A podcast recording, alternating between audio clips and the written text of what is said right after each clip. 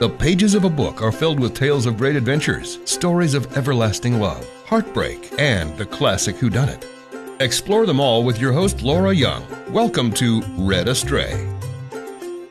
Hello, I'm Laura Young, middle school reading teacher and avid reader in general. Welcome to Read Astray, a podcast designated to reviewing different books. In this episode, I will be reviewing The Grace Year by Kim Liggett. The author Kim Liggett is originally from the rural Midwest. She moved to New York City at the young age of 16 to pursue a career in the arts. Along with lending her voice to hundreds of studio recordings, she was a backup singer for some of the biggest rock bands in the 80s. She is the author of Blood and Salt, Heart of Ash, The Last Harvest, which was a Bram Stoker Award winner, the Unfortunates, and The Grace Year that I'm reviewing today. Kim Liggett spends her free time studying tarot and scouring Manhattan for rare vials of perfume and looking for the perfect egg white cocktail. She sounds very unique. The cover of this book is Pepto Bismol pink and features the head of a beautiful young lady with a red ribbon flowing from her hair. But don't be fooled by the excessively pink and sweet cover because this is not a sweet story and the characters do not care to be likable and cherished by the reader. It is a wild, wild world, and so are the girls in it. This is a young adult novel, but I would recommend it for high school age and above. I have, with my colleagues, been lamenting the lack of good middle level and young adult books for several years now. It seems as if there are only continuations of the successful series and nothing new and fabulous. A few genres have caught on that are popular for the time period, but I just really haven't found much YA and definitely not YA dystopian in over a year that I was inclined to read. But this one really reminded me of why I used to actively seek out these types of stories, and not just because I teach middle school and like to keep up with what they're reading. It's because they are messy and ugly and dramatic, and despite all of that, maybe because of it, I am fascinated. This book has been compared to The Handmaid's Tale, Lord of the Flies, and The Hunger Games, all books I loved. The Grace Year is an exciting mix of horror, survival, and the best of YA dystopias from five to ten years back. The characters. Tierney James is the main character. She's a tough survivor, problem solver, smart, pure feminist, an idealist, and a skillful fighter. She is one of five girls born into her family and probably the, the closest to a boy that her dad would ever have. We quickly learn that Tierney is not a girly girl. Tierney has always lived her life caring little for conventions, not listening to the commands of her mother or the insults of the other women and girls in the community. She is not interested in getting married, in being the property of a man.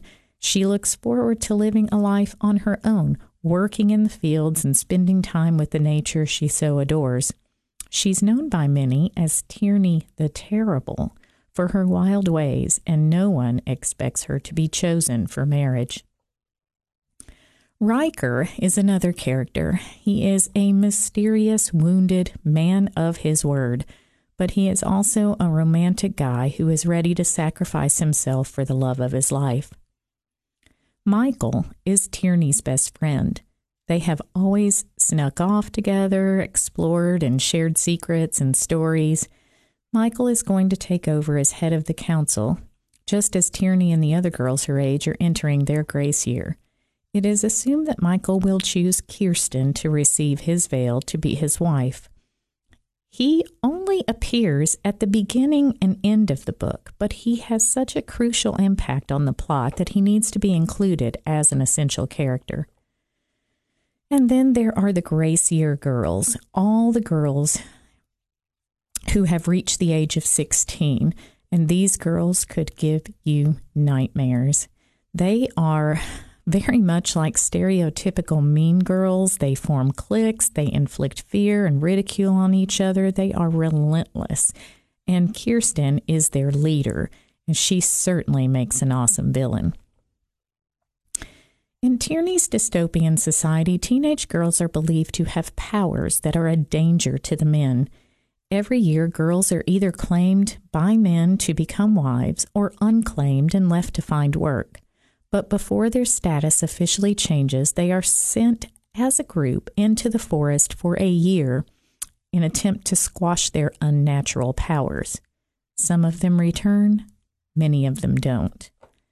Each female must have her hair tied with ribbons white ribbons for the young girls, red for the Grace Year girls, and black for the wives, representing innocence, blood, and death, respectively. Girls are told that they are dangerous, that they possess the power to lead men into destructive temptation, much as Eve did to Adam. They are led to believe that they have magic and that their bodies give off a certain essence when they're on the cusp of their 16th birthday. All 16 year old girls are rounded up and exiled for a year in an outlying compound, isolated from good, decent folks, while the potency of their sexual awakening is released harmlessly into the wilderness. Then they may return, purified and ready for the duties of marriage or the working world, provided they return. You are listening to Read Astray. I'm Laura, your book review host from the Henson Oakley Podcast Center. Have you given your teeth a good look lately? Are they missing some of the white luster they once had? Would you like to get rid of some of the discoloration and have your smile white, back, and new? Henson Oakley on West Jackson Street in Cookeville offers Zoom teeth whitening. For a whiter, brighter smile, visit Henson Oakley Family Dentistry to see if Zoom teeth whitening is right for you. Again, today I'm reviewing the young adult novel The Grace Years by Kim Liggett. The girls that are sent away for the Grace Year are at a colony like place surrounded by walls and woods, and there are poachers outside the walls. If any of the girls stray from the path on their way there, try to escape while they are there, or get banished by the rest of the girls for some reason, they are almost immediately caught by the poachers. The poachers skin the girls alive and put all of their organs and parts into jars to be sold on the black market. The poachers won't come into the colony for fear of being cursed by the magic. When Tierney turns 16, it is her turn to embark on the grace year. As the girls begin to form a society of sorts, Tierney realizes it is not the wilderness or the poachers that pose the biggest threat to their survival, it's each other what happens during the grace years where the comparison to Lord of the Flies come in. It is a wild part. It truly is. The Grace Year is a story of survival, and while it has been compared to other dystopian survival stories such as The Handmaid's Tale, Lord of the Flies, and Hunger Games, it has a unique flavor that's all its own. It's disturbing, dark, and gory. It's very much a tale of survival against the odds.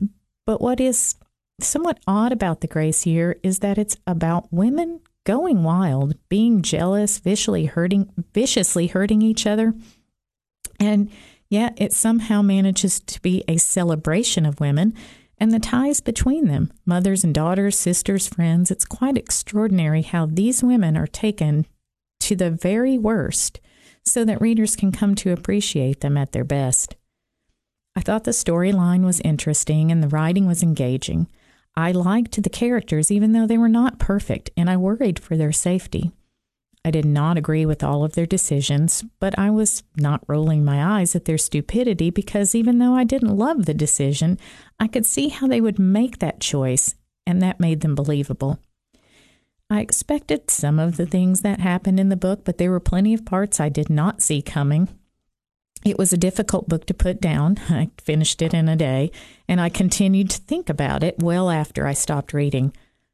I considered giving the book five stars, but I didn't love the romance aspect. I know all YA books have romance, and overwhelmingly it's a love triangle.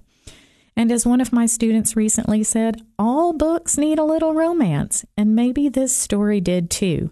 Maybe Tierney wouldn't have turned into the person she did without it. It was just a bit eye to me. Overall, I think the book is absolutely worth a read, and I will be looking for future work from this author. I definitely recommend this one to anyone interested in YA young adult dystopian stories. Side note, this book is being made into a movie already. It was optioned before it was even published and will be directed by Elizabeth Banks through Universal Studios. Thank you again for tuning in today. I'm always happy for book recommendations or ideas, as well as format suggestions and proposals. You can access me through social media. Tune in again next time for another book review. Until then, happy reading. You've been listening to Read Astray. Download your favorites and keep up with new episodes in the Henson Oakley Podcast Center.